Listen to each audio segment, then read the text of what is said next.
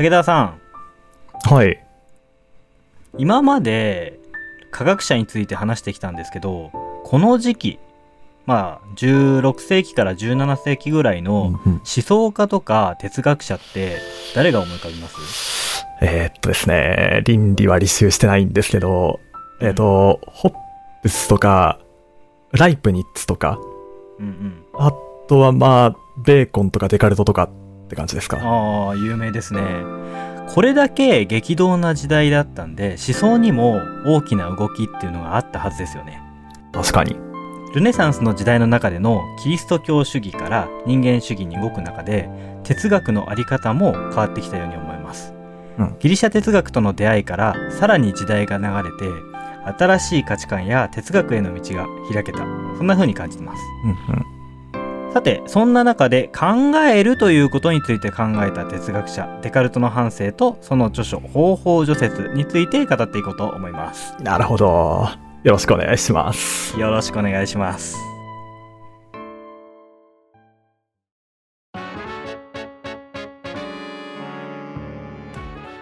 改めまして活字中読者計画の長田です。同じく立沢です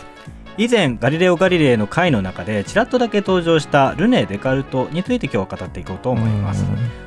でまずはこのデカルトが活躍した時代なんですけどあのイマニュエル・ウォーラーステインっていう、えーアメリカの、まあ、これあの20世紀の新しい、えー時代の、えー社会学者だったり経済学者だったりする方がいらっしゃるんですけど、うん。うんその方が17世紀の危機っていう風に表現した時代となります。うん。で17世紀の危機っていうのはデカルトがまあ活躍し始める1620年代から1世紀、えー続く近代世界システムの収縮局面だと言われてて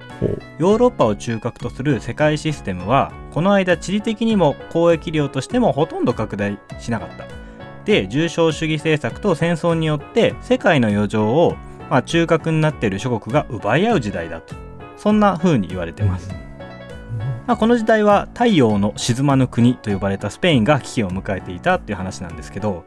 それに対してオランダ、まあ、当時ネーデルラント連邦共和国はうん。黄金時代を迎える。そんな時代なんですね。なんでデカルトが、まあ、この後解説するんですけど、まあ、オランダという、えー国を選んだ理由にもなるのかなと。そういうふうに思います。さて、えールネ・デカルトの人生について語っていこうと思います。えー生い立ち1596年デカルトは中部フランスの西側アンドルエ・ロワールという場所で生まれました、えー父はブルターニュの高等法院評定官、えー高等法院って裁判所ですね。うん。で母は病弱でデカルトを産んですぐに亡くなってしまったと。で母を失ったデカルトは祖母とメノトの間で育てられることとなります。1606年イエズス会のラ・フレッシュ学院というところに入学しますでそこでは従順で優秀な生徒だったと言われてまして、えー論理学形事上学自然学だけでなく、えー先生術なども含めて多くの書物を読んだっていうことになりますね。で学問の中では、えー数学を好んだようです。でこの中で神学とかスコラ学の非厳密性っていうのに気づいてしまうと。でそれを基礎にまあ学院の知識について疑う気持ちっていうのが、えー生まれていくわけですねまあ確かにちょうどこれぐらいの時代ってそのスコラ学みたいなものの限界っていうものにうすうすみんなが気づき始めていた時代ではありますようんうね。ん。そうですね。で、えー1614年卒業してポアティエ大学に進んで、えー法学医学を収めたと言われています。で、えー1618年オランダに渡って志願して軍務に就きます。でこの間、えー80年戦争あの別名で言うとオランダ独立戦争と呼ばれるんですけどうん。それの、えー真っ最中だったんですけど、まあ、休戦中で実際の戦闘は、まあ、ありませんでしたと。えー新兵器の、えー開発が盛んだったので、まあ、その自然科学者その新兵器の開発に携わっていた、えー科学者とかと交流することになります。オランダ国境の、えー要塞都市ブレーダというところでイザク・ベルマンという医者に会って、まあ、自然学者だったり、えー数学者としても、えー幅広い知識を持つ人物だったので、まあ、その人と、えー交流を、えー深めていくことになります。でこの人、えー近代物理学に近い考えを持っていてコペルニクス説の、えー支持者だったと言われています、えーその後、えー1623年から1625年にかけてベネチアローマと、えー渡り歩きます旅を終えるとパリにしばらく住んででそのパリで、えー存命中の、えーそのパリで、えー亡命中のホップスや、えーガッサンディなどの学友を作ることとなります。オップスはリヴァイアさんとかの人ですよね。そうですそうです。でガッサンディはあの後々デカルトの著書の「えー生殺」という著書の中で、えー反論もらってそさらに反論を加えたのも、まあ、一緒にそれに、えーつけて、えー交換するみたいなこともやってます。で、えーこの後、えー1628年オランダに移住します。でここから本格的に、えー哲学に取り掛かるわけです。1634年に、えー世界論というのを刊行をしようと思ったんですが、えー中断します。これは、えー前回を見て、えー前回かな？ガリレオ裁判の回を見ていただくと分かるんですけどガリレオ裁判を受けてまあこのこれについては、えー刊行をやめたと言われてます。なんかそのあれですよね、世界論って宇宙論的な部分、その自然学の中でもコペルニクスっぽい話っていうのを結構書いてある本みたいな話は残ってますよね。に触れてたので、まあ、念のため観光をやめたと。うん。そういうふうに言われてます。で1637年有名な方法除雪を刊行します。まあこれは後で、えー解説するのでここでは省きます、えー1641年、えー生殺、えー先ほど言ったやつですね交換しました。でこれによってデカルトの評判というのは高まっていくことになるんですけど、まあ、ユトレヒト大学の神学教授ボエティウスによって無神論者として非難を受けてしまう。ということにもなります。えー、なんか有名なのは除雪の方ですけど、なんか世間的に受けたのはそっちの1641年の方なんですね。そうですね。方法除雪の方はすごく有名なんですけど、えーデカルトの哲学とかその方法に基づいて、えー考察を行った方に関しては生殺の方に書かれていることが多いのでまあそっちの方がデカルトの本質はそっちにもあるとも言える。なるほど。でそんな本になります。で晩年ですね。晩年1649年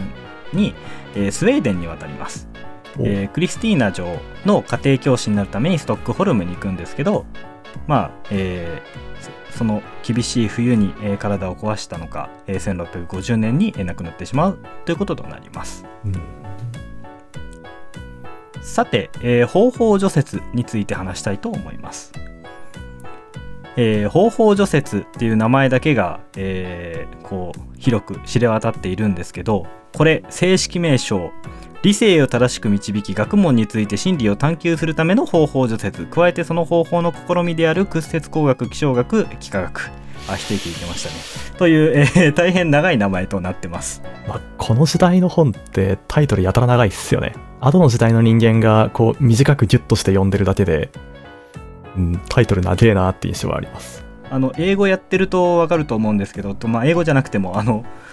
ヨーロッパの言語やってると思うんですけどなん短いタイトルがな,、ま、なんとか論ドーン来てそれに就職就職就職就職就職就職就職みたいな感じになってる名前あが多いですね。なんで、まあタイトルとしては「方法除雪なんとかのためのなんとかのための加えてなんとかなんとかなんとか」みたいな感じになってるなるほど感じな。のかなって思います。でこの方法除雪なんですけどデカルト自身が研究を進める上での考え方またその哲学的立場っていうのを示すものになっています。えーとこれがまあ、えー、といくつか、えー意味があるんですけどそれについて、まあ、一つずつ見ていこうと思います。はい。まず、えー書物を捨てよと言われるお刺激的なえー考え方がありね。ます。はい、これは、えー単にスコラ哲学を、えー学院で学んでえ本当にそれって意味あるんですか？っていったものなんですね。なんであのちょっとこれも、えー方法除雪の中から引用したいと思います。哲学については次のこと以外何も言うまい。哲学は幾世紀も昔から生を受けたうちで最も優れた精神の持ち主たちが、えー培ってきたのだがそれでもなお哲学には競争の的にならないものはなく従って疑わしくないものは一つもない。これを見て私は哲学において他の人よりも成功を収めるだけの自負心は持てなかった。それに同一の事柄について真理は一つしかありえないのに学者たちによって主張される違った意見がいくらいくらでもあるのを考え合わせて私は真らしく見えるに過ぎないものは一応虚偽とみなしたと。うんえーどういうことかというと、えーいろいろ真理について哲学者が語ってきたけど、えーそれについてみんな違うことを言ってるんだったらみんな正しくないんじゃないかって言ったってことですね。なるほど。学校で学んだ学院で学んだ人文学やスコーラ学などの諸学問っていうのを検討してそれらが不確実であって当初教えられたような、まあ、人生に役立つものではなかったっていうことを確認した、まあ、これがあの遍歴のゆえんとなったのかなとも思います。うん。で、えー次、えーその、えー学問について、まあ、どういうふうに学んだ方がいいのかっていうのを、え4種類出して4種類挙げられています一つは明らかに真であるものでなければどんなものでも真と受け入れてはならない。注意深く、えー即断と偏見を避けて疑いの挟む余地がないほど明晰かつ判明に精神に現れるもの以外は何も判断に含めてはならない。これあの名称性の原則って言われるんですけどこれが一つ。まあ、あのこの辺りは割と、えー分かりやすいとは思うんですね。えー次に、えー難問を一つ一つできる限り多くのしかも問題をよりよく、えー解くための必要なだけの、えー小部分に分割すること。えー一つ目が、えー明らかに真であるもの以外はまあ義とみなしましょうねっていうのが一つ。で二つ目が問題がまあ大きい大きいとそれにその問題の原因とかを特定したりとかその問題について考察するのが、まあ、難しいのでできる限りえー小さい部分に分けて検討しましょうねということです。うんで次が、えー思考を順序に従って導く単純で認識しやすいものから始めて最も複雑なものまでこう順番に並べましょうねってものです。で、えー単純なものから考えてより複雑なものにえー検討しましょうということですね。で最後、えー、全ての場合に完全な、えー列挙と、えー全体にわたる見直しをして何も見落とさなかったと確信するまでえーそれをやってください。これ枚挙って言われてます。でこの4つの方法っていうのは数学の難問を解くのに役立つ。でさらには自然学の諸、えー自然学の諸問題にも適用され、まあ、諸学問の普遍的な方法となるってことが示唆されています。なるほど。なんというかあれですね。こう、いわゆるシェイクスピアはつまらない上等句しか書かないに近しいものをどことなく感じちゃいますよね。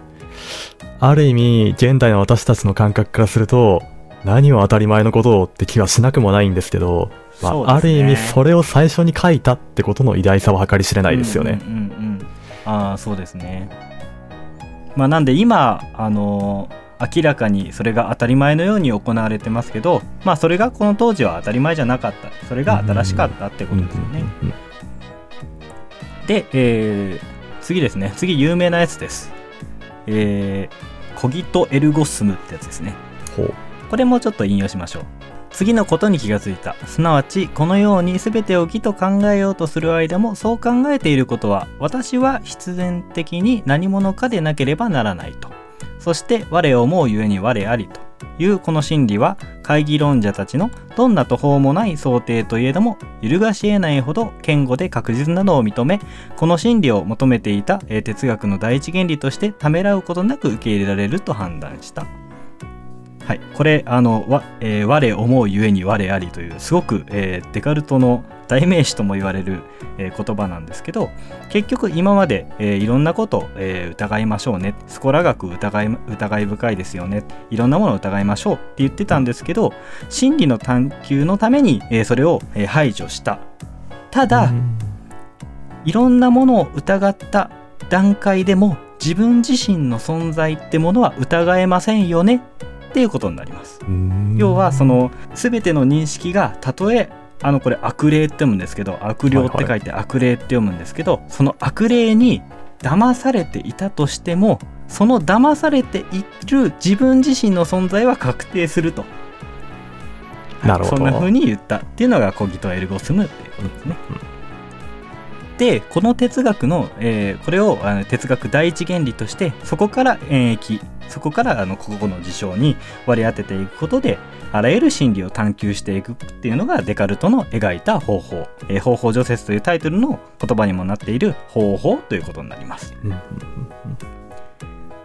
でこの方法除説の意義なんですけど科学的方法論の、えー確立に大きく貢献したと言われてますなのでここから実証主義だったり政治哲学に影響を与えていくこととなりますなるほど。まあなんというか、あれですよね。デカルトの言ってることってすごく正しいなとは思うんですけど、同時になんかそこに途方もなく高いハードルがあるなっていうのも感じますよね。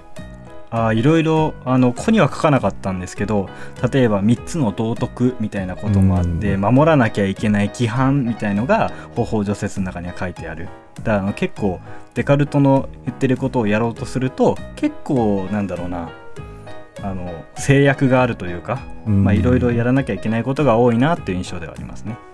あとあれですよね、まあ、これは後ほどの経験主義とかにもつながるのかもしれないですけどあの現在進行形で行っていく中の科学とかもしくはもっとリアルに即した工学っていうジャンルとの食い合わせがめちゃくちゃ悪いなっていうのはやっぱり改めて感じました。うんうんうん。なんかある種そこっていわゆるデカルトが大事にしたかった第一原理みたいなのを一旦適当な仮説を置こうっていう妥協で進めていく部分があるので、うんうんうん、そこはそのデカルトっていう男の生き方っていうのがなんかずっと先の時代を言ってたんだなっていう感想を持ちましたね。うんうんうん、まあ、仮説を立てるっていうのが、えー、難しいですよねこの方法によると。なのであのデカルト自身も、えー、ガリレオ・ガリレイのことを批判したって言われてますし、うんうんうん、まあそういったことがあったんじゃないかなって言われてますね。まあ、あとはあれですよねこのデカルトの言ってる方法この第一原理っていうものをどこに置くのかっていうことによって結局その後の全てを決定しようっていう方法じゃないですか、うん、はい。これはやはり感覚的にかなり怖いですよね。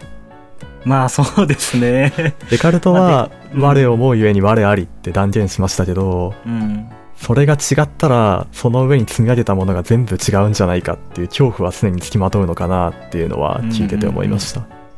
まあ、デカルト自身もそれが考えの発信点だったりもするんですよね。いわばその今まで積み上げてきたものだ第一原理がまあないからいろんなものが生まれちゃうんでしょと。ただ我思うゆえにあれ我ありというこの哲学の第一原理だけは、まあ、どんな人であってもあの批判することなく受け入れられるっていうふうに考えたんでしょうね。はい。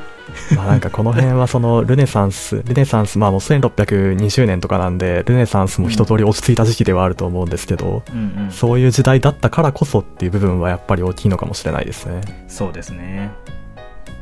まあ、というのが、えー、ルネ・デカルトの、まあ、人生と、えー、その主な著書ですね。著書ですね、えー、方法除雪について語っていったわけです。はい。はい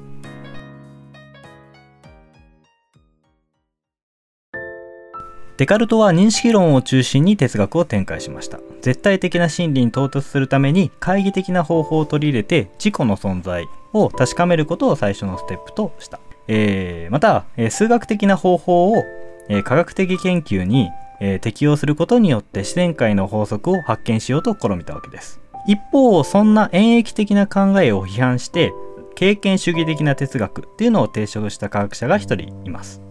彼は自然科学の発展を促進するために観察や実験による経験的な証拠を集めることを、えー、最も重要視しました。自然自然界の法則を発見するためにデカルトン演疫法に対して機能法っていうのを用いたんです。演疫法を批判したその哲学者はアリストテレスのオルガノンにあやかって新オルガノンノブム・オルガヌムという本を著します。知は力なり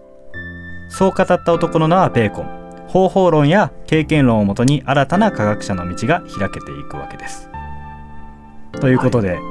えー、まあ、デカルトときたらね、えー、次はベーコンかなと思いますのでそちらも解説しちゃいますね。はい、定番ですね。解説できればと思います。はい。はい、ということで終わっていきましょうか。ありがとうございました。はい、ありがとうございました。